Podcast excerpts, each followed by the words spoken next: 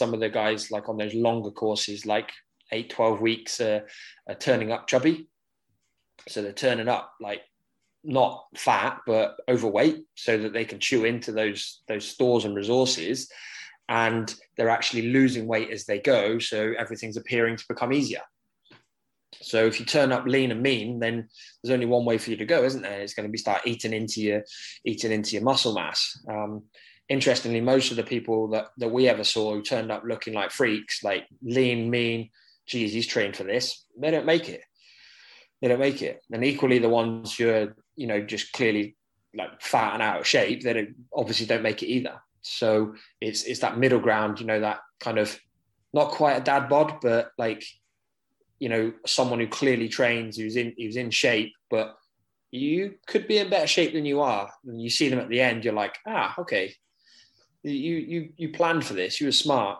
I'm your host as always, Todd Davidson, and on episode forty-nine of the Platform to Perform podcast, I was delighted to be joined by Josh Fletcher.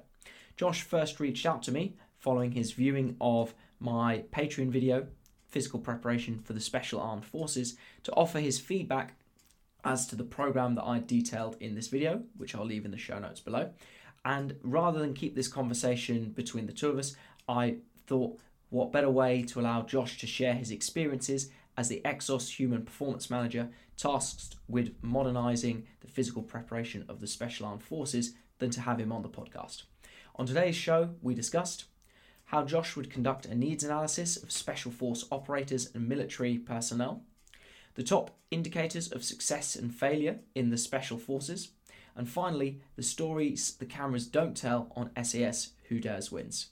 Hope you enjoy the episode, and I'll catch you again on the other side. Ah, uh, well, great question. Good afternoon, firstly. Um, what a way to start. I, I do what I do uh, because, I guess, a couple of reasons, really. Uh, number one is I, I, I want to give back. Uh, it, it, I want to give back to people. So I want to help people, I want to help people improve. And I think specifically, I want to help people that do the things that I can't. So I'm a failed rugby player. I had everything needed, like physically, but I had hands like cow's tits. So I was never going to make it. Uh, and I wanted to work with people, I guess, who were talented enough and, and then hope that I could shape them physically and mentally to, to get to the level that they could be and deserve to be. So I think I think that's where, where my motivations lie for, for why I do what I do. And, and it's a lot of fun. I mean, you know, you just, it would, if you're working in a team sport or, or whatever you're working in with a group of lads or a group of, it's just a, just a bit of a laugh when you go to work. You, you have fun, you interact, you socialise, you're around people. And for, for me, that's great. Yeah, and there's a well, bit of a shameless plug, something uh, you sent me a while back um, in regards to coaches' reflections and sharing uh, funny stories. Um, I'd highly recommend, highly recommend that P D F um, if people are interested in the uh, laughter that does come with team sports. Yeah, yeah. Well, um, I'm sure, I'm sure everybody's got a few, a few deep and dark uh, stories in their closet. So maybe one day we'll get them all down on paper and uh, somebody will write a book about it, eh? And in terms of your philosophy then, how does that feed into your experience with dealing with tactical athletes then, or where does that fit in, if at all? Yeah, I mean, I mean, it's another, it's another quite a good question, because I, I was thinking about this. Can I, can I really define and articulate my training philosophy, and outside the realms of get people to do what they need to do to the level they need to be able to do it whenever they need to be able to do it? I don't really feel like I've got a, an easily definable philosophy. My, my philosophy is get out the way as much as I possibly can and, and allow the coaches to do their job, or allow the, you know, the, the cadre to do their job if we're talking te- uh, tactical, or, or allow the operators to go and do their job. And I need to, as a coach, have the least amount of impact on their jobs from a detrimental perspective, and the maximum amount of impact on their job performance from, you know, a positive perspective. So there's there's that side of things with regard, like specifics of, of how I how I would coach things, as in um, you know, the finer details and the, the principles of strength and conditioning. No, I don't have anything definitive because it changes for every single individual based on the requirements of the job or the task. So there's, there's no definitives I can give you there. There's a fundamental requirement to be adaptable at all times, just about in every environment, but mo- specifically in the environments I've been in for the last uh, three to three to five years. And and then the, the major changes for me really have in the last, yeah, I guess five years really have come from the, the approach towards people and treating everybody as an individual, r- regardless of of what we think about tactical operators. They're, they're, they're people, normal people with an extraordinary job. So they're just the same as you and I in lots of ways. They still have thoughts, feelings, emotions, and that impacts their behavior, their physiology, and, and they still need tact- tactics and, and strategies and skills to control those. Still get influenced by things like a disagreement with their missus, the kids being ill, they, they'll, they'll get imp- impacted by that. And um, yeah, they're just they're just humans. So really trying to understand how to apply the, the principles of strength and conditioning, co- good coaching to, you know, good communication as well, regardless of who those people are. So I, I suppose that would that would be my philosophy. It's a little bit fluffy, a little bit woolly, but you have to change what you do depending on who's in front of you, and that's that's a fundamental for me. And uh, speaking about who's in front of you, in uh, our off-air discussions in the past, you was discussing about how you've gone from, for example, being based with E I S to then ending up in Romania in minus sixteen conditions. Uh, do you want to give the listeners, I suppose, uh, reader's digest of your journey so far and how life has taken you to these different countries and working with the tactical athletes that you have done? Yeah, well, geez, it's not, it's not, uh, it's a, it's a, it's a long-winded story. It's a bit weird and weird and wonderful. A few twists and, and um, a, a few twists in there. So I, I began my journey as a, as a fitness instructor. I decided that I, I got into personal training or, or an obsession with becoming a personal trainer when I, when I saw Britney Spears' personal trainer on T V when I was, I don't know, maybe in my single figures still, when I was, you know, eight, nine, ten, and I saw him on T V and I was like, wow, look at this guy. Look who's training. That's amazing. I want to be him. So that was what I, that was all I ever wanted to do. And I, I went through the whole of school knowing that that was all I wanted to do. And of course I got to the point where I started actually, you know, moving closer. I, I did my degree uh, in sports science, and then, or, and then I went traveling for a little bit. I came back. I, I decided that in order to become, because I only wanted to be a personal trainer, my ceiling at that point was personal trainer. I decided that I wanted to take every single step required in order to achieve that and be the best personal trainer I could. So I decided I was going to be a fitness instructor first. Then I, I, I got a fitness manager job off the back of that. And that was in some ways taking me away from the path I wanted, but in other ways, it gave me some fantastic skills like selling, uh, patience, you know, building blocks and, and stepping stones to, to create a better outcome at the end. And then eventually I got into the personal training and, and I, I, I flew with it because I'd spent so long preparing myself and, and I was, I was ready for it. And, and I went all in with that. They offered a, They offered me to swap my rent money for hours working at the gym, and everybody did that. And I just turned up on day one, and I think at that time it was like three hundred sixty quid or something. And I had three hundred sixty quid.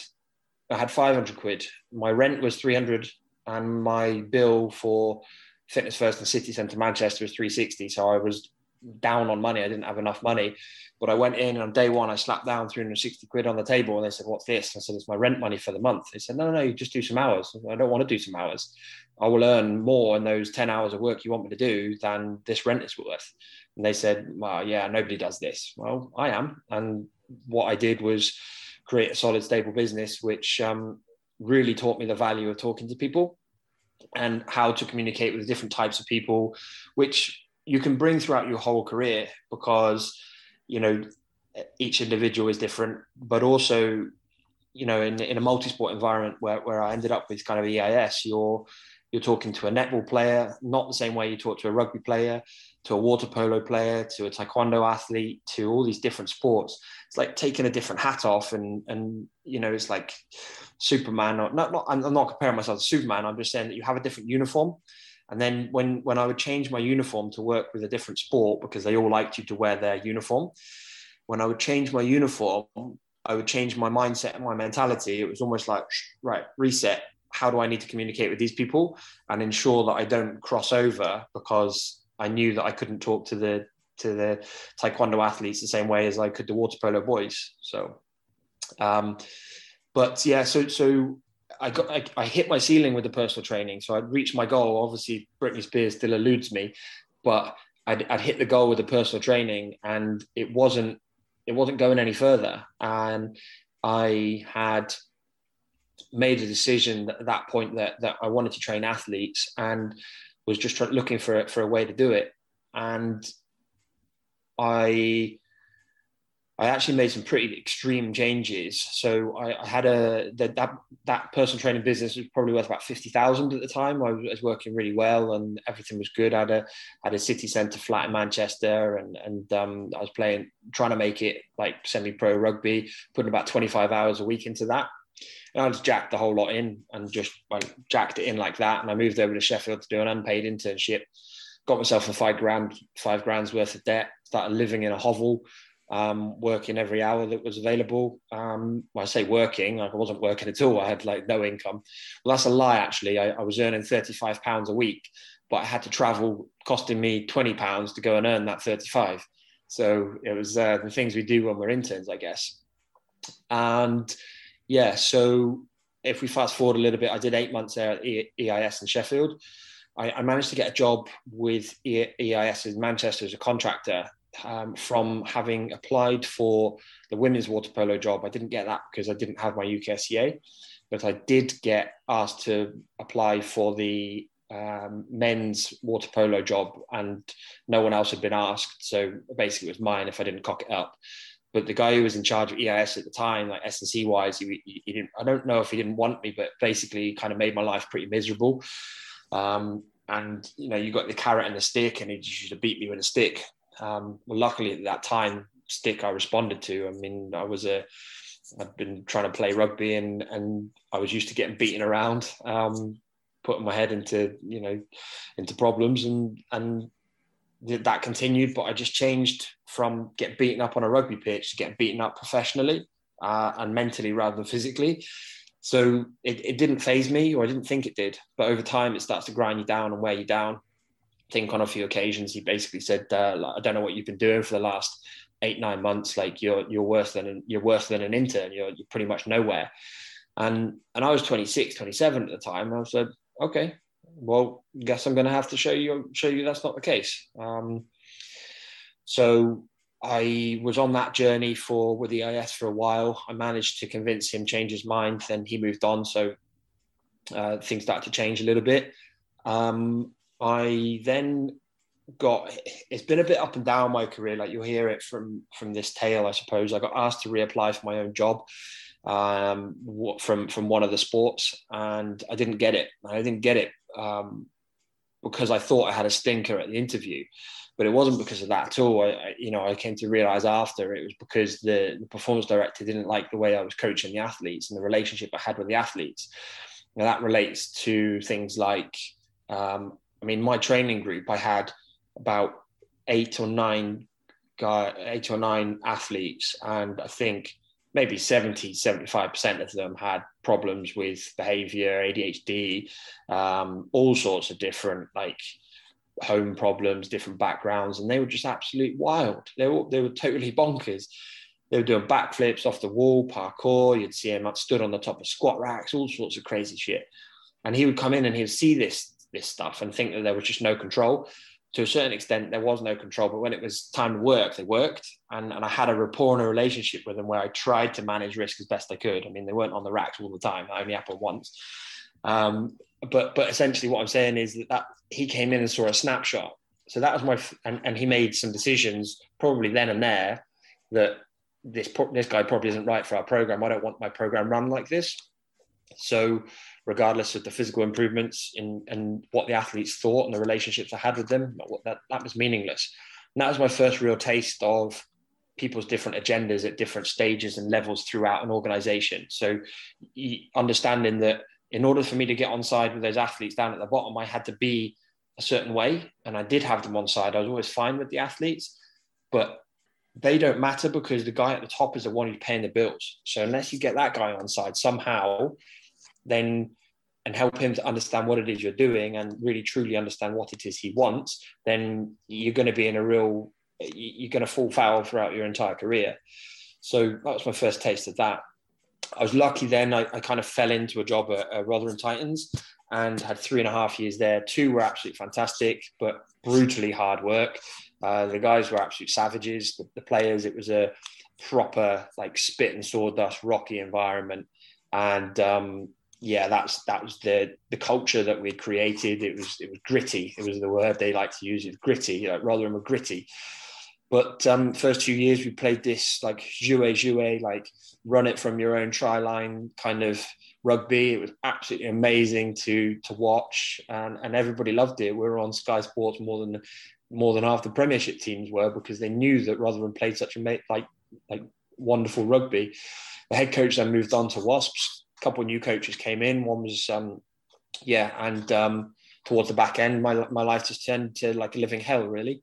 Um, I was done with, I probably learned, I felt like I'd learned all I could from Rotherham within like the first two years. And then it just started to kind of go downhill and, and I got into a real funk. Um, I lot, totally lost my mojo for, I guess, work and um, the, the industry. I kind of fell out of love with the industry and, and as a person a little bit. And I, I had so many interviews and I just bombed, bombed out at all of them because of my mentality and the way I was projecting myself. Um, and then we kind of jumped forward to, to India, really. Um, how I kind of got there isn't isn't the most important thing, really. But what happened in India was I, I, I absolutely got put myself back on the map, or India put me back on the map. India, for those of you who have been or, or know anything about it, is the most, one of the most like disgusting, filthy, like horrible, stinking, uh, polluted, crowded, beautiful, wonderful, amazing, kindest people you'll ever meet meet in your life, magical, happiest places you'll ever go in your entire life. It's like a total contradiction and it's it's total oxymoron. And it, it just, I'm eternally grateful for what happened in India. Like the, that was the best decision I've ever made in my life to go there. Then I, I did a lot of little, a lot of quite cool things there um, in terms of working with different types of athletes, wrestlers, couple of couple of very famous sisters called the Pogat sisters, who ended up being the stars of a, da- a film called Dangal, which was um, is currently the highest grossing film in Bollywood history. And I was coaching those coaching them for a period of time whilst they whilst they were actually on the road to promote the film. So that was pretty wild, having so many like hordes of people coming in, uh, like watching the sessions that we were doing and screaming and shouting. And we're talking like Messi and Ronaldo type famous in, in that circle, in that area. So that was pretty incredible. Did some work as the sport, the, the rehab guy uh, with the football team, the, the, the Bangalore Football Club. And then I was in charge of the boxing program for seven year, seven year olds up until four, uh, twenty-four. And um, we moved over to an institute of sport and we brought people from all corners of India to this institute. Some of them had never seen running water. They, they'd never seen a toilet. So they would like, we had all these bizarre situations where they would use the shower head to fill the bucket of water, take the bucket of water onto the roof and then pour the buckets of water on themselves to shower and wash. Um, you know, they, they didn't know what a toilet was. So they'd be crapping in a bucket and throwing it over the hedge kind of thing. So, the, you know, these things were just kind of, Um, normal. The cultural ch- challenges and the differences were just absolutely amazing, and and that kind of set me up really well for moving over to Romania with the, with the Special Forces. So that was a job with Exos. We were, we were contracted by a prime, a tactical contract company who were the prime contractor. They were employed by the U S government, and um, we went over to Romania to help kind of, well, I guess the word is modernize their special forces and, and apply a human performance program.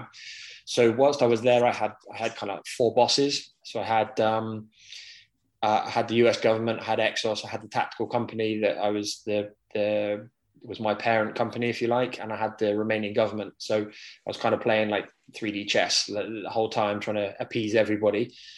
And so that was that was quite a quite an interesting challenge. And yeah, again, like an absolutely bizarre journey, just weird and wonderful, just setting up a program from absolute scratch in an, in a in a nation that wasn't hugely um, hugely forward thinking in terms of human performance, and a little bit stuck in its ways in some regards as well. So that that contract came to a close at the end of this January. It was just a natural conclusion. It got extended by six months. So we we saw out that six months and then and then that was it. And and right now I've got two things on the go. So I'm I'm doing some work with Hintsa Performance, with uh, corporate work, some corporate clients, and also with a Formula Two racing driver. And the, at the very beginning of that chapter, so not too much I can uh, not too much detail I can go into there. And then the the other side of things that I'm doing right now is I've just set up a company called the Career Blueprint, which is essentially helping anybody who is on their career pathway and journey to get a little bit more clarity and a little bit more direction with how they're going to achieve what they want, how to define what they want, and, and how to get there. So I won't go into too much more detail. I know that was a bit waffly, but um, I'm sure we'll dig into a bit of that as we go. Uh, one thing I do want to dig into that we uh, discussed uh, off air briefly uh, is your take on the uh, burn the bridges uh, analogy that some people have. So some people listening to this might think he had a fifty thousand pound business, and by all accounts sounded like you were doing pretty successful, having yourself set up in Manchester, to then jack that all in and do unpaid work at the English Institute for Sport in Sheffield. So uh, for those who don't know the burn the bridges analogy, do you want to elaborate on that further? And secondly, do you want to explain how you got yourself in the headspace to justify that to yourself, and if you had a partner at the time, your partner? Well, first things first, the partner went out the window with the, she got burnt with the with the boat, shall we say. Um, so, yeah, I mean, like the the way I interpret the burn the boats is, um, like, I don't know too much about that, that uh, story, to be honest with you, but the way I interpreted it is you just, like, you go all in, like, you just throw all your chips down on one thing and that's it, you're doing it. And like, it's, it's make or bust, simple as that. Uh, sink or swim, you know, you choose whatever, like a snippet you want to, for that. And when you look at something on face value, that's exactly what it will appear to be, that this guy's burnt all the bridges. Oh no, we can't go back. Uh, what's he done? He's an absolute nutcase. Well, I'm pretty sure that he would have ensured that he had set himself up for success, that he will have the correct people with him.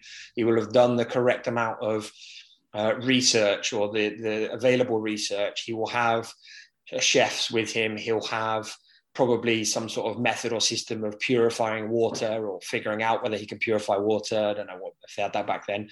He will have some specialists on survival. He will have some, probably some boat builders, so he could always rebuild some boats.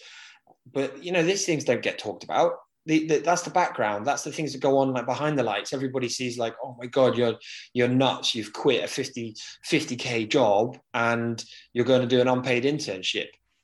Yes, but I've been setting myself up for the last five or six years for this, and I have been building the skills required in order to be a success in this industry. It's not just, I've just thought, no, fuck it, I'm just going to go and do that now. I fancy doing this. I'm going to quit everything. No, I'd, I'd, I'd put all the, the big rocks in place prior to making that decision. Did I have, in terms of the, the stakes, did I have uh, anything to fall back on? No, I did not.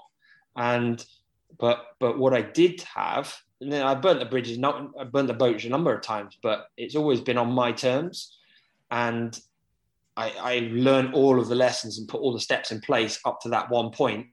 And then, you know, that self-belief that I had instilled was, was um, yeah, has allowed me to be a success, I suppose.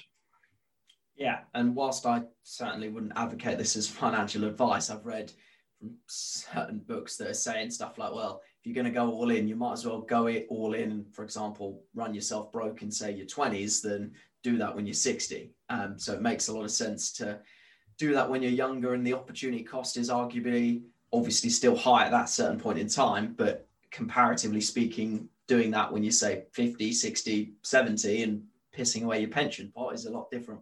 Yeah, well, let's put it in perspective. I mean, like, you could say I've burnt the boats like probably five, six, seven, eight times in my career. But every single time, like when I moved to India, like I didn't know what was going to happen. I didn't have a bloody clue.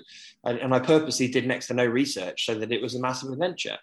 And I, I also didn't have a bloody clue about Romania. I didn't know what was going to happen there. In fact, we only really had at that point three, three months funding. So I didn't know what was going to happen after. And I've just moved to France. I don't know what's going to happen here. I don't even know if I'm going to get my residency. Don't tell the government that. And, and you know, all of these things. What was what was the worst that could happen to me if I had, if it didn't work out in India? I'd move back to my parents. Yeah, that would suck, but I'd move back. What would be the worst thing if it didn't work out in Romania? I would have moved in with, you know, my missus, or I would have gone back to the U K. You know, it, it, it wasn't going to be the end of the world. You adapt and you move on. So, yeah.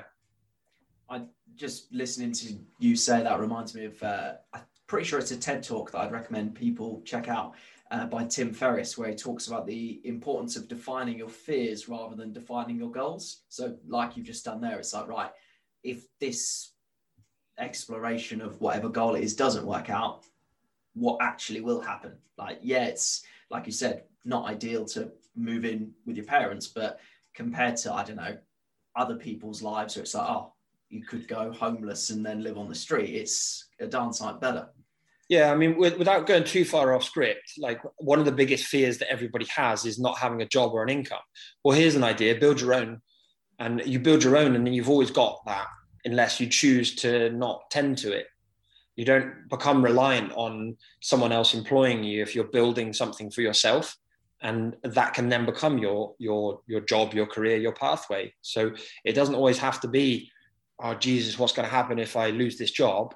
Okay, I've lost this job. However, I've been building in the background. So I've been setting myself up for the future. So.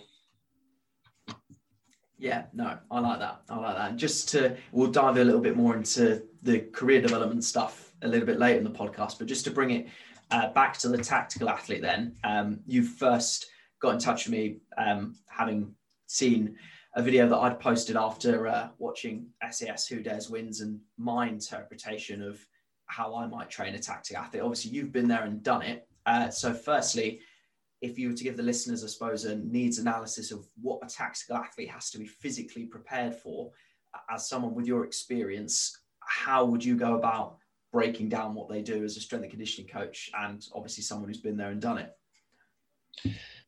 Yeah, so I guess the whole point of a needs analysis is to define what they need to be able to do, when they need to be able to do it, and to what level they need to be able to do that thing, um, and, and how long, I suppose. Now, that is near enough undefinable for a tactical athlete. So what you tend to do is just kind of plan and prepare for kind of worst case scenarios. So what you can do is you can you can get together, and I'm sure this, this has been done, which is where a lot of the research has come from. A lot of the uh, a lot of the early studies and the early research talks about the worst case scenario type um, planning and, and training. And uh, a guy called John Paul Nevin, who would be a really good guest for you, actually, he spoke to me about um, how he's helped to redefine the way that the British military trains its athletes or its its its um, soldiers. When he went he went downrange and he he had. He was sixty kilos. He weighed sixty kilos. He was having to carry seventy-five kilos, including weapon and, and his burger in his pack.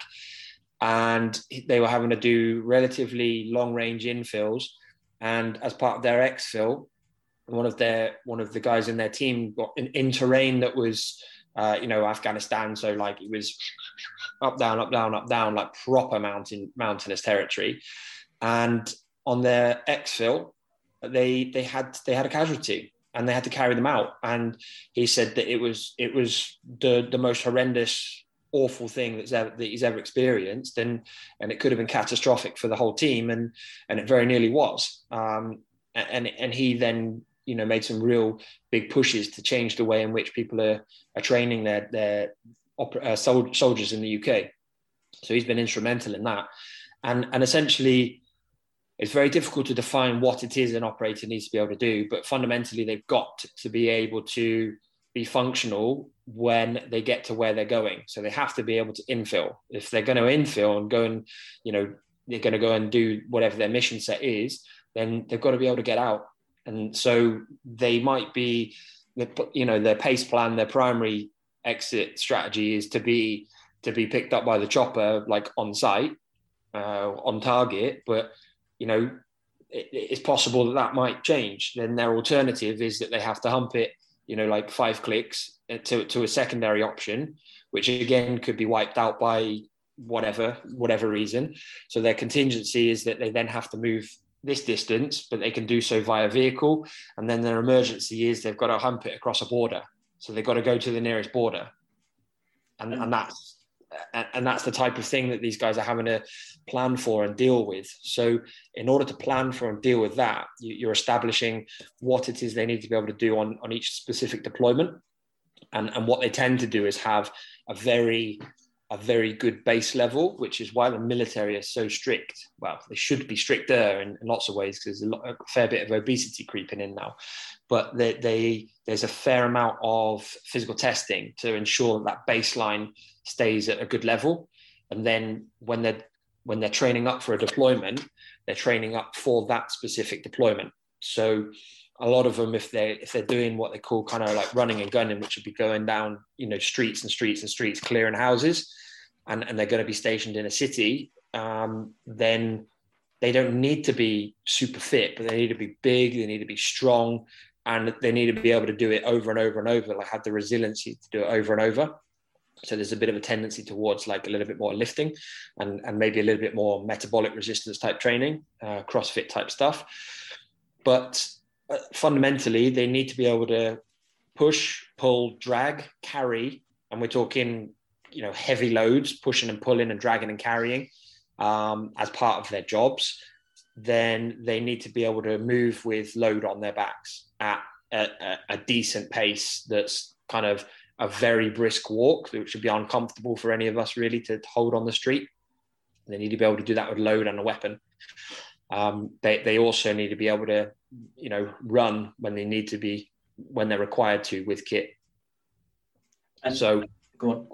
No, no, no, you go, you go. I was just going to say, just uh, cycling back to what you said uh, a couple of minutes ago, forgive my ignorance, but when you say uh, infill and exfil, what do you mean by that? So in infill is when they get kind of dropped off. So they're infiltration, and then they're exfiltration. So when they get dropped off at their, their insertion point and then their pickup point, if you like. Perfect. And uh, in terms of, you said that um, John Paul Nevin had been instrumental in revitalising how the British military train uh, their guys. So what are the, some of the key mistakes either yourself or uh, John would probably see with how military personnel are typically trained? So that's something that, that baffles me. I, I really, truly don't understand it. Like, we are putting so much time and attention into training elite athletes who essentially go and run around a track or chase a ball, or they go and throw a stick, like, or, you know, whatever the sport is, you break it down and, you know, golf is hitting a, is hitting a little ball with a, with a metal stick. And you've got tactical, you've got soldiers who are going to fight for whatever country, for, you know, national peace or world peace. They're putting their lives at risk, yet they're not trained anywhere near to the same degree and level that, uh, that an athlete is. They're not given the same exposure. They don't often have the same facilities, and it, and it absolutely drives me nuts. I, I just don't understand it. Um, so, so some of the biggest mistakes that we'll see is a is an overemphasis on one physical quality. So typically they're either a lifter or a runner, or they're either endurance based or they're a lifter. Um, that that there's becoming a little bit of a better balance now, uh, but th- there's definitely like a predominance where you could almost get away with being just one, and you could still pass your your basic tests. So that becomes a little bit more challenging now. And you can see that they're changing. The U S guys, uh, they always lead the way with all the physical physical stuff. They lead the way. And the, the rest of the world's probably about ten years behind them in terms of the, the adopting some, some uh, newer methods, should we say. um, apart from maybe the Brits in, in terms of the elite side. Um, and yeah, they, we, the, the biggest errors that we make are that we react to things, and we react to cat- cat- catastrophic events. And it takes a catastrophic event for everybody to look in the mirror and say, you know what, we were not fit enough to do that. And because of that, people died. And that's, to me, that's such a, that's terrible. It's, it's shocking, but you know, this, it's, it seems to be the, often the way that things are done. Um, yeah. Like I said, there's the predominance to, to really focus only on one physical quality. There's a massive lack of attention paid to things like mobility and, and general robustness in terms of movement quality.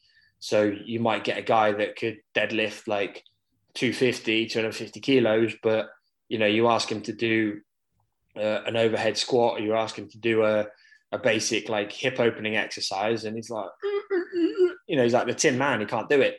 So you're thinking, how are you gonna walk up a hill and drag a casualty with one arm with your body fully rotated? Like, how are you gonna do that without breaking yourself or getting injured and becoming a liability for the rest of your team? So yeah, a massive, like, um, th- there's a real lack of that mobility. There's a lack of balance, I guess, is the is the way to describe it. Lack of balance. And it's a, just coming back to a couple of examples uh, you've said then, obviously, as is the case with a lot of sports, there'll be a benefit that you can get from, say, improving your strength or improving your lifting up to a certain point, and then it's, you know, uh, what's the word I'm looking for? The diminishing returns or a cost. Yes, yes, yes, exactly. Um, so you can't afford to be, for example, you can't afford to exclusively pursue strength or exclusively pursue running. Um, do you have any metrics or any standards in your experience where it's like, right, minimum baseline, we need to be operating here, and once we get past this, we now need to explore improvements in other areas? I think it depends on what the group are required to do. So you will have set groups that are, you, you don't have to have a totally balanced spider chart. You can have your, you know, your, your, you're a lifter, you can have that, but you have to have a minimum threshold. And normally their, their baseline standards for, I don't know, what would it be? Like they're changing, they change all the time, but they're talking about, you know, a twelve minute, uh, twelve, twelve, twelve and a half minute three K or two mile. You're, you're talking about, you know, minimum of sort of ten pull-ups around that ten mark. Sometimes it's less, but ideally your, your operators really should be busting out close to twenty, in my opinion. Um, but it's not um, it's not always that easy to define. Like if you really, really suck at rucking, like there were the, the the marches with the, the loaded march, then you're never going to make it. If you really suck at running, you're never going to make it. You can get strong, but it's damn sight harder to, to get fit in this in this world than it is to, to get strong. So they'll often get spat out the back because they don't have the capacity to be able to do it day in, day out, day in, day out. And they get worn down and beaten down by the the, the general training that takes place uh, as opposed to the actual, you, you know, the, the day-to-day of the job is wearing them down, because it's accumulated load, which they can't tolerate because there's that lack of capacity. And we'll dive into the uh, accumulated load and the rucking in a second. Um, but just to explore something you mentioned earlier about robustness. Now, obviously, conceptually, I can get my head around, for example, not breaking when you're doing these rucks or carrying the Bergen for days on end. But how would you go about assessing or developing robustness for military personnel? Is there a specific testing battery, or is it just a simple case of, look, can you do this, yes or no? Yeah, I think that the, this question of testing has been flogged to death by by so many different people. It's it's if the shoe fits. So whatever you feel you need to do, you can do it as long as it gives you a metric to be able to provide some sort of improvement. And do you always have to have a metric to, to know that you're doing good work? No. But sometimes we have to justify our jobs, and that was why we did it. And we did a modif- uh, an F M S, full F M S, and then we did a modified F M S. Was it the the, the best strategy? No. was it the one of the only one only ones that we felt, was it valuable to us? Yes. Did it did it help us inform our programming? Yes. Did we see improvements in our movement quality from our operators and our recruits based on a test, retest, and an intervention strategy? Yes. So fr- from from that perspective, did, did were we able to provide people with uh, intervention plans that were specific to where they scored really poorly? Yes. But it wasn't just, oh, you've got poor shoulder range, so we're going to give you shoulder exercises. Those exercises are thoracic mobility, they're shoulder mobility, they there's elements of synchronization with hip opening, there's there's there's, there's everything. So it's never just, you know, you're going to do one one type of movement with regards to robustness. So yeah, I think um, I think the the robustness side of things is is is really important, but there's a there's a line between uh, the tissue tolerance is, is kind of bundled into that as well, and what what tissues are going to come under under real stress, and where that's going to put it, where that's going to create issues for the joint. So, for example, if your calves aren't doing what they need to be able to do, then, you know, if you're not used to walking uphill in boots, then because you haven't conditioned your calves properly, then your ankle is going to become vulnerable and susceptible to sprains and strains. Um, and we see it time and time again. So we would implement quite quite intense um, uh, protocols for these types of things to, to ensure that the areas that were most at risk were, were getting the treatment or the, the time and attention they needed. And they're most at risk because they're the areas that typically people won't train for. So you, you ask somebody to get prepared for a selection event or for a, a prep course, which was in, in our case. And more often than not, most guys aren't putting a bag on their back and going for a ruck. They're not doing it because it's easier and it's nicer and it's more comfortable to go in the gym. They ain't putting the bag on their back and going off into the hills. So needless to say, which activity do they suck at the most? Rucking. Which is the most injurious activity? Rucking. Which activity do the most people break during? Rucking. So yeah, it's it's it's not rocket science.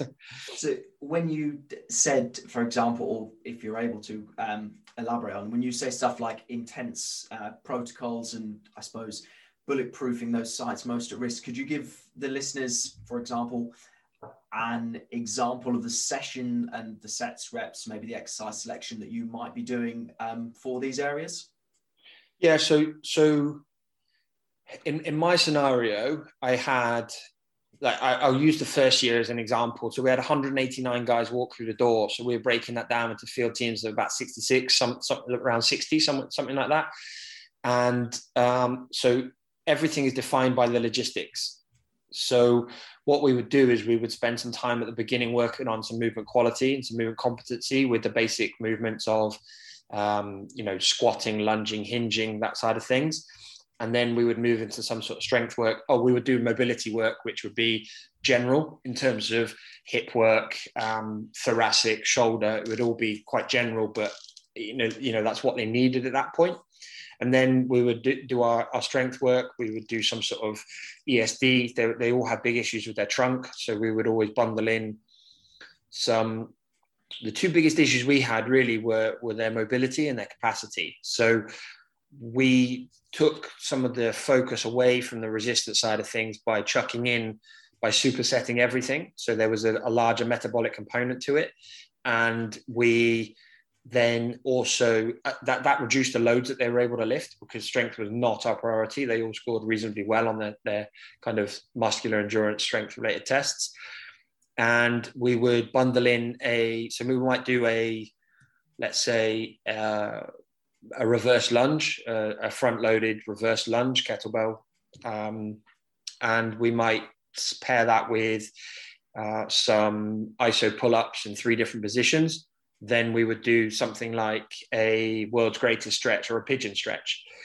Um, then they would just, their pigeon stretch, they'd do twenty, thirty, twenty seconds each side, then they'd start the set again. So do set number two, set number three, set number four. Very limited rest. Um, and as their quality, if their quality started to reduce, we would reduce the amount of reps that they were doing, and we would increase the amount of mobility work that they were doing per set.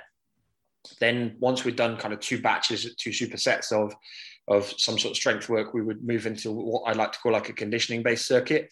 So we would pair together something like a loaded carry with some sort of calf work, which would be like normally tiptoe walks, which I liked. Um, so in a, in a square, so you're hitting the different angles. Then we would do some sort of trunk work, like a bear crawl forward and back. Then there would probably be some sort of um, some sort of retraction based work in there. And putting that together as a circuit, spreading them out a little bit as well, so they had a little bit of a movement in between each each one, was was a really good way to firstly keep the flow going, and secondly um, uh, shoehorn in some t- tissue tolerance or um, postural conditioning, if you like. Yeah, that's great. It's funny because it reminds me of a conversation I was having with a friend of mine uh, yesterday, and he basically said, "Oh, for longevity purposes, if you had to pick between strength and endurance training, which one would you pick?" And I said, well, firstly, obviously it's a binary question, but I was like, that's assuming that your strength work can't enhance your endurance, which it absolutely can if you design it in, or you constrain it in the ways that you've just described. Yeah, the, the constraints of the environment that I've been working in have been, it begins with variables. And what variables there are, the more variables there are, in my opinion, the easier it is to plan a session. So I like to say that I'm only actually good at two things in strength and conditioning. Number one is logistics. Like, you know, I, I can put a session together in limited space with obscene numbers and and still produce a performance-based outcome, because I'm aware of the logistics and limiting factors around um, lots of different things. And that probably stems from my my work at Rotherham, where I'm the only guy managing forty dudes who are all out for blood every single day, waiting for me to make a mistake. And the second thing is developing other coaches and developing other people. So those those are my two kind of um U S Ps or specialities, if you like. I'm not saying I'm trash at everything else, but, you know, I'd say I was good at those two things. So understanding variables and the impact they can have on performance is, is um, yeah, something I'm really, really interested in. I find it fascinating. And just uh, staying on the um, special forces topic before we dive into the um, career development stuff, in terms of uh, accumulated load, so for example, when people train up for selection, if anyone's ever seen S A S Who Dares Wins on the T V, they're clearly subjected to conditions which, if we're talking about elite athletes, wouldn't be considered optimal. So malnourished, potentially dehydrated, uh, potentially lack of sleep. Uh, one question I've got is, if you were training somebody, so before their, I don't know, eight to twelve week camp with yourself, before they transition into that, how would you mitigate or prepare them for training in these less than optimal conditions? So for example, would it be the case of saying, look, your body is going to get absolutely battered in the next eight weeks from a recovery perspective. So all the training you do before this, you should be well slept, you should be hydrated, you should be eating properly. Or from a psychological perspective, would you say, look, you're going to need to make sure that when you get into this eight week camp, that this is not the first time you experience those sort of hardships, if that question makes sense?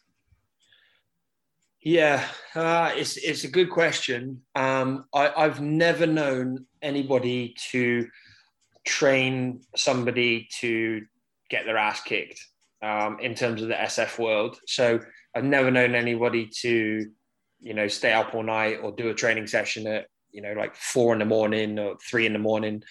Um, having had two hours sleep, just to, you know, prepare for something that may or may not happen, because it changes, the, the process changes, and it does that, you know, the principles remain the same, but they change the process in order to keep people guessing, but we're ensuring they, they, that they get the outcomes that they want. So, so I wouldn't advocate, you know, staying up late and, and malnourishment, anything like that, because essentially you're just increasing your vulnerability and you're increasing your chances of actually getting injured when you get there. So what a lot of the guys do in the U S at Ranger School is they tell them and they prepare them not to peak for the mid for, for day one. They arrange for their peak to come at like midway through, like at the end of that first week. I don't, I can't remember how long Ranger School is, but um, they're looking for them to actually be peaking like somewhere in the middle when it starts to get really dirty, you know, when they're getting into the horrendous side of things. Um, I've also heard that some of the guys like on those longer courses, like eight, twelve weeks uh, are turning up chubby. So they're turning up like not fat, but overweight so that they can chew into those, those stores and resources, and they're actually losing weight as they go. So everything's appearing to become easier. So if you turn up lean and mean, then there's only one way for you to go, isn't there? It's going to be start eating into your, eating into your muscle mass. Um, Interestingly, most of the people that, that we ever saw who turned up looking like freaks, like lean, mean, geez, he's trained for this. They don't make it. They don't make it. And equally, the ones who are, you know, just clearly like fat and out of shape, they don't, obviously don't make it either. So it's it's that middle ground, you know, that kind of not quite a dad bod, but like, you know, someone who clearly trains, who's in who's in shape, but you could be in better shape than you are. And you see them at the end, you're like, ah, okay. You you you planned for this. You were smart. So, you know, just I think probably it would be go through a, a rigorous training program. So you're used to carrying whatever like personal weight you have, and you know, but if you're overweight, you're overweight because as soon as you get there, they're going to dictate your nutrition, and you're going to drop pretty much instantaneously, and everything's going to seem a bit easier. Um, it would obviously be some sort of taper, but taper so that you. not not for day one, because it's never that savage, like straight away. And you would, um, yeah, you'd, you'd ensure that you have a really solid base, but ultimately that that your capacity to tolerate work day in, day out is is up there. And you also, you have to know that you can go to a horrible place. You have to know that you can do horrible, like training and, and, and survive it. You know that you're mentally tough enough. There's a there's a really good book called Building the Elite, and they they post on Instagram pretty much, they, they post one once a day, and, and it's they're fantastic posts. What people aren't doing in, in their preparation for special forces is they're not preparing their minds as well as their bodies. So the amount of times that I have done it, you've probably done it, we've all done it, it it's our mind is telling us that we can't do something, and our bodies say, yeah, you're right, actually, I can't. But really, it's understanding the mind and what the mind is trying to do, and then appeasing the mind, resetting, refocusing, and um, and, and reinitiating the, the correct process. It's a three R's principle that the S F guys use. So recognizing that there's something going on, um, refocusing, and then re-engaging with the task. So, you know, you can apply that to any sort of um, any sort of scenario or situation, but it's really trying to understand, and it's almost like a an internal conversation. We've all had it. Oh, you, you need to stop. This is too hard. And then, you know, it's like the angel and the devil. Is it? Yeah, it is too hard. You really need to stop. You can't do this. Well, I think I can actually. And and which one wins is if you think you can or you think you can't, you're probably right. But that doesn't mean that it doesn't have to be a discussion with like the angel and the devil as to as to who wins. But what what this book is talking about is ensuring that you have the mental processes in place and that you've understood what those processes are in order to deal with the the devil, if you like. Just, I know this will probably differ on the basis of what the mission aim is, so it might be a bit hard to nail it down, but just in listening to you talk about the physique of successful, or the um, demographic of successful people who pass selection. Uh, if you had to state specific anthropometrics or stuff like that, whether it's height, weight, um, what kind of athlete would you, from another sport might you compare them to? Or if you had to build the ideal um, person for selection from a physical standpoint, what would that look like? So I, I can tell you from, I can tell you very, very specifically from about ten or fifteen years ago, because that's the guys that I was working with. From the, so whilst I was in, in Romania, I was living and working with retired U S Special Forces guys. Some of these dudes had like twenty-seven years worth of experience. They were like proper fucking Jason Bourne motherfuckers, these guys. And every single one of the contractors, there was a whole group of contractors. Every time they came in, they all looked like identical. Like they were the same height, they were they were the same weight, and you can just picture them in their prime, eighty to eighty-five kilos, plus or minus uh, one or two kilos. Um, and I think it was five foot eight, plus or minus two, two, um, two inches. Um, very rarely, very rarely over six foot. And they were just lean, mean. They just went and went and went and went and went. And they were just straight up savages. And nowadays, we had, in our first year, we had somebody who was, I think, six foot six graduate.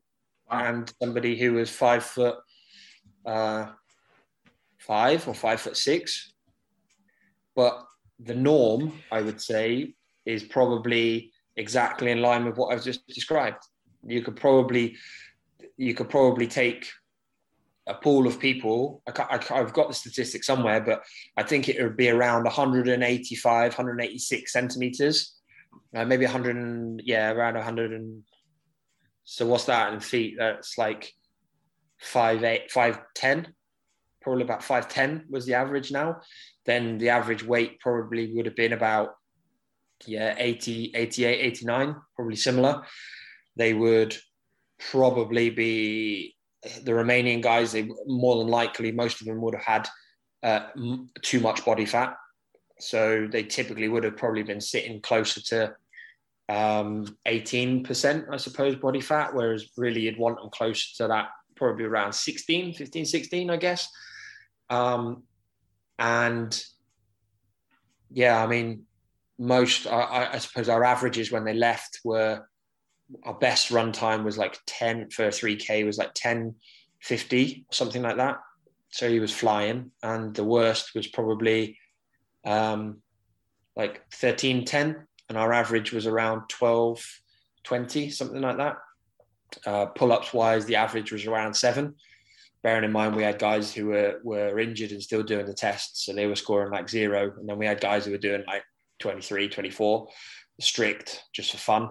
Um, and then the average pull-ups was around, uh, sorry, push-ups was around uh, seventy in a, seventy or eighty in two minutes. And yeah, so that's the kind of standard, but it, it's changing. It, it's very much changing depending on the mission set. So um, they don't tend to do the averages like this anymore because it's not, not as relevant really. Yeah, no, I was just curious because um, anyone who's been follow my Instagram of late will have seen me walking up. There's like a field near my house, which there's a hill and whatnot. And I finally built up to thirty kilos and I'm thinking this is killing me. And this is in an evenly spaced barbell, like how you deal with that mass as an awkward load strapped to your back going for miles and miles and miles at end is beyond me. It's easier. It's easier because the weight is evenly spread and the weight is centered on your hips. So you change your technique as you walk. So you can walk kind of like that. Mm-hmm. And if you can, that, that keeps the center, that keeps the load almost like straight down through the legs. So the hips are basically taking a lot of that. Um, and then when you're going downhill, you're pushing your knees forward and sitting your ass back to try and push that center of mass, change that center of mass. Um, but yeah, I mean, it's the first time you do it, you put thirty kilos on your back. It feels like a, a, a, a house, but you, you don't start at thirty, you start at ten and then you build and build and build the same way as you would someone just coming back into the gym. So, and if you, so if you're programming rucking um, for your guys, when we talk about the variables, do you start by increasing the load and getting to a set distance? Do you start by hitting a set distance and then increasing the load? How do you do that? Yeah, so so with rucking, you've got a whole bunch of variables to, to play with. You've got speed, you've got terrain, you've got uh, distance, you've got load, you've got, uh, what else is there? Speed, load, distance, terrain. Yeah, I mean, those are the main ones. And what we try to do is create some consistency so that some of them don't change. If all of them change, you don't really know how somebody's progressing. You don't really know the, the impact and the effect of it.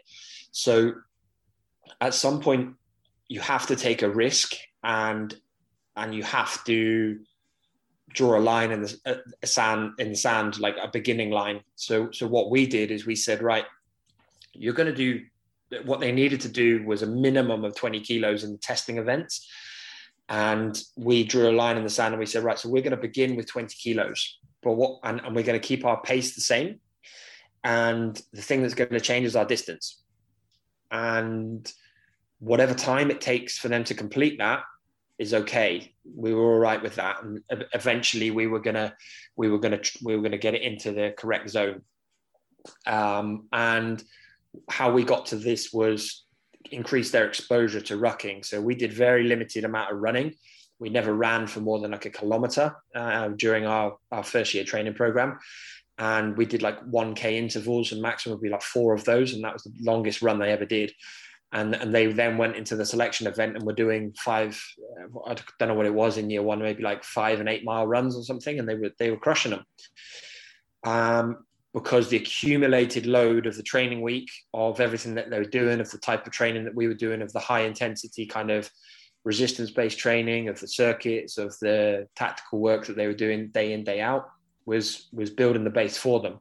So if we jump back to rucking, we would say we would do a tempo ruck early in the week. So we would do like, that was to help people get the hang of the pace. So that would be like with the twenty kilos, they would have done their run. So they would have gone and done some interval based running. And then we'd come back to the gym, we'd put the boots on, and then we'd go for a, go for a walk, basically twenty to thirty minutes, maximum amount of time. And we would aim to shift, to move at the, the pace that we were going to move at. They would always carry their weapons, and they would have twenty kilos on their back. And, and we would do our best to keep everybody together. If people are dropping out in twenty, thirty minutes, their chances of making it through the whole whole thing are just next to none. So I would allow a bit of a slinky there, but, you know, ideally th- there should be no slinky. It's, it's not how things are done really. But from, from a training perspective, where, where I was, that was a good opportunity for everybody to see who was who was where, and, you know, for them to really realize, geez, that's the pack, I'm this far behind, I need to up my game, or I need to I need to bugger off. Um, and then at the back end of the week, which is normally a Friday, we would um, we would do our longer range movements. So we began our eight week process at around six and a half clicks, and then we finished at eighteen. So in eight weeks, we'd got them from six and a half up to eighteen with a, a real undulating uh, program that was under uh, absolutely undulating terrain. Whatever the conditions were, sometimes it was snowing, sometimes it was terrible rain, sometimes it was warm. Um, but yeah, ultimately um, they they they got they got the work done. Uh, not always in the times that we wanted, but we, we were generally okay with that. The the, the, the people who were going to pass normally achieved it. We we had um, in the second year we had a group join us three weeks in. And they were kind of a civilian group that had just come straight in off the street, and they were studs. They were, honestly, they're absolute freaks. And it got to the first ruck, the first ruck march, and they were nowhere. They just got absolutely blown apart by these by these guys who had been, who were no, who were worse physically, but they'd done three weeks worth of build-up event. And we thought maybe these civilians are good to go, so we put them in at a slightly lower distance, but we were going to cut, we were going to stop them a couple of clicks before the other guys. And they, they were nowhere. They were honestly so far behind. It was unbelievable. They just couldn't, they just couldn't walk with load on their back. So we had to hugely change their program and expose them to that in order to, you know, get them to a point where they were going to be able to do what we needed them to do. And so I was yeah. going to say, how much of that would you say is physical versus mental? And I only ask because uh, since, well, last three, four weeks, part of my training that I've been doing myself is walk the barbell up to the hill, do a few complexes, come back down. And in week one, I was like, fucking hell, this is twenty kilos. I'm, I'm going to have to stop. Whereas now, because I know I've done it, I'm like, well, you've done it before without stopping, so now you don't need to. And I don't really know how much physical adaptation would have taken place in that versus you've done it now, as you said, for three weeks. Yeah. Um, Rocking is a, is a bit of a skill. So firstly, you get used to it. And secondly, those three weeks, those other guys had the accumulation of all the rest of the volume as well. So they are starting to get the adaptations kicking in. They probably lost a fair amount of weight, and um, like like body mass has started to reduce. So the dead weight, the body fat normally would, would be trimming down by this point. And um, they... there is the physical and mental side of it. Mentally, it is tough because it's plod, plod, plod, plod, plod, plod, like, like nonstop. Um, so as, this is why Ruckin's such a good event to judge where people are. But but physically, yeah, it's it's, it's massively physical as well. It's hugely physical. It's uh, it's probably the most taxing event that they, that, that they do on a on a weekly basis. So it's um there's a huge amount of of both in there really. But um I, I wouldn't want to hang my hat on it being more one than the other. But the impact of not having three weeks worth of prior events, uh, three rucks plus two tempo rucks, so five rucks in total, or six rucks in total. The the impact of not having had the bag on the back for six for six sessions was was huge. And finally, just on the subject of uh, rucking, what kind of athletes or people do you think would benefit most from rucking outside of the tactical populations? I think that anybody could. I would probably want to avoid it with people who are predominantly desk-bound um, because of the areas that it puts strain, typically if you're a little bit weaker, um, or the, there's, there's areas that, that change your posture, so it's going to shift where the strain is placed. But yeah, I mean, I think it's a great way to add some intensity to, in a non-aggressive way, to, to a walk. So walking is, is relatively kind of tax-free, if you like. It's fairly low calorie, but you know, it gets the heart rate going. But yeah, chuck it, chuck it in. I definitely, um, I definitely add it in to, to, to a lot of people's programs. From an athlete's perspective, I don't necessarily think it's got a place. Um, maybe as a bit of variation in, in the off season, but I probably wouldn't chuck it in with an athlete. Um, you did ask a question earlier as to what sort of athlete would would would make a good operator, um, and the the answer would be an M M A fighter. Uh, probably you wouldn't want to go with the heavyweights, or so you know those around this kind of uh, ninety kilos a maximum. Uh, a boxer, they tend to be badasses. Anyone who's in some sort of combat-based sport, anyone uh, who's who's done any sort of wrestling, they tend to just crush it. If someone cut, turns up and they got cauliflower ears, then you're pretty much like, yeah, you're going to make it, mate. Don't worry about it, because um, you know that they could just take a beating because they've they've had a they've had a beating.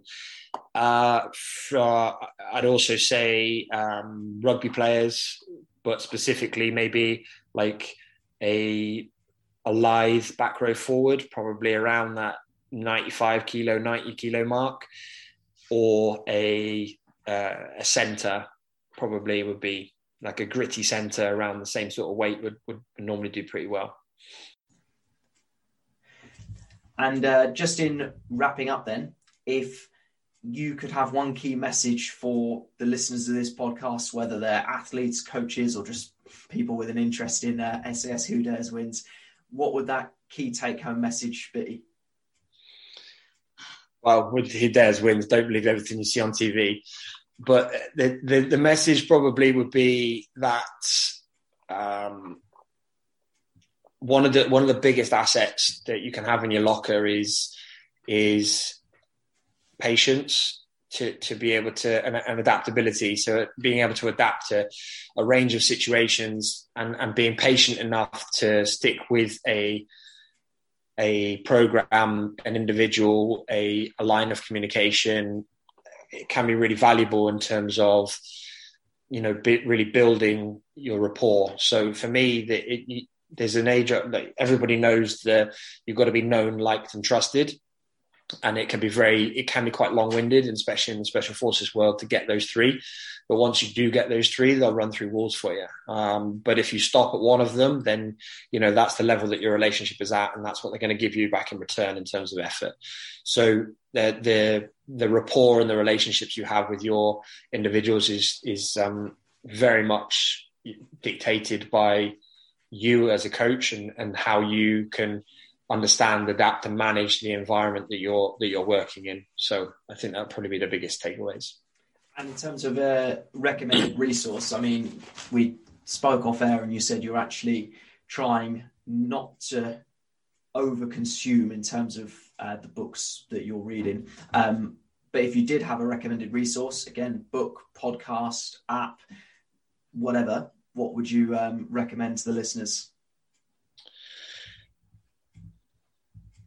I think that I would probably go with two. Um, I've actually got one of them here. I should probably start working for this company. Um, just give us one sec. I can show you it. So the first one is to help you create a little bit of self-awareness. And this is called a Mind Journal. Um, so that's probably the wrong way around on the camera, isn't it? No, but, no, no, that's spot on. Yeah, so this is called the Mind Journal, and uh, it's a very good journal for helping you to understand a little bit about yourself, and and uh, it's specifically for men, this one, but I'm sure there's female versions out there. And it will help, it is, it has been helping me to solidify my path, my journey, my my some some bits from a personal perspective as well as a professional. And I, I think that's a fantastic resource. And the second one that I probably would go for would be something that's all encompassing, something that's going to hit multiple areas, but really kind of speaks the truth in terms of um, what it is actually like and, and to get into the industry. And that would be probably Strength Coach Network. Awesome. I'll put both of those uh, in the show notes. And uh, penultimate question, if you could spend time observing one coach or person with their athletes or tactical personnel or whatever, um, who would you choose to observe and why?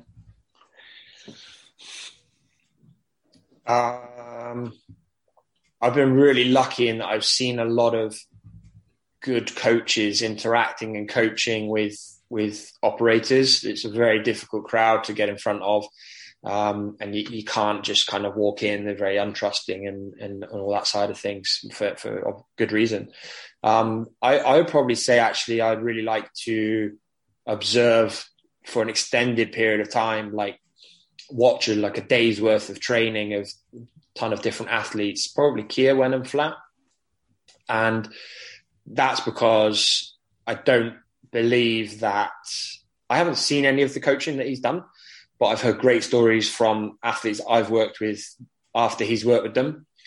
And in addition to that, I don't believe that their kind of social media persona is in line with the way in which he would actually coach. Or maybe it is, but in a different way. So I'd be really interested to see that. And I think I'd have a lot to learn.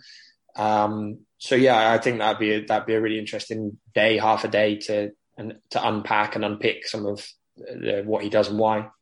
Perfect. And we're going to talk about uh, your current ventures with uh, the Coach's Journal in almost the second half, or a separate podcast that will follow after this one. Um, but if people want to reach out to you and they've got any questions, uh, how can they find you?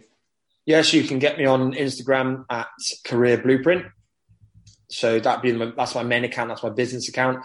And I'll be shifting everything over. I'm also using J F underscore performance, where, you know, I'm trying to make that a little bit more, um, a little bit more fun, a little bit more personal, but I'm, bit by bit shifting things over to the professional side.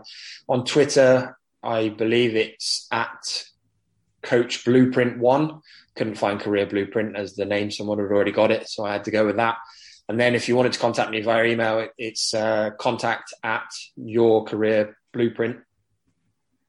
Uh, sorry, contact at your career dash blueprint dot com.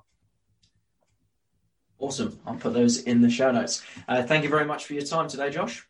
No problem. Great to chat. Thank you for listening to episode forty-nine of the Platform to Perform podcast with myself, as always, Todd Davidson, and today's guest, Josh Fletcher. If you've enjoyed the podcast, it'd be great if you could leave us a review via your preferred podcast platform and share this with a coach or athlete that you believe would benefit from listening. If you're in a position to support the podcast and you want to go one better than that, then head over to www.patreon.com forward slash Todd Davidson P two P Coaching. In exchange for signing up and supporting the podcast, you'll receive exclusive access to my educational strength and conditioning content, which includes all of my programs released exclusively via this platform. Thank you very much for tuning in, and I'll catch you again in the next episode.